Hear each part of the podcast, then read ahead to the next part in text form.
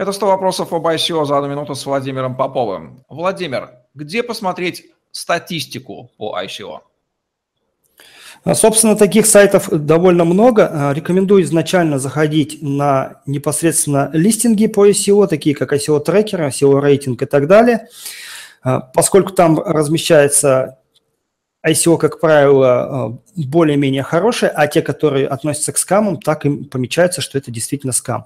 Во-вторых, есть сайты типа ай си о Stats, где можно посмотреть различные показатели успешности и неуспешности, доходности ай си о, а также выявить какие-то другие количественные данные.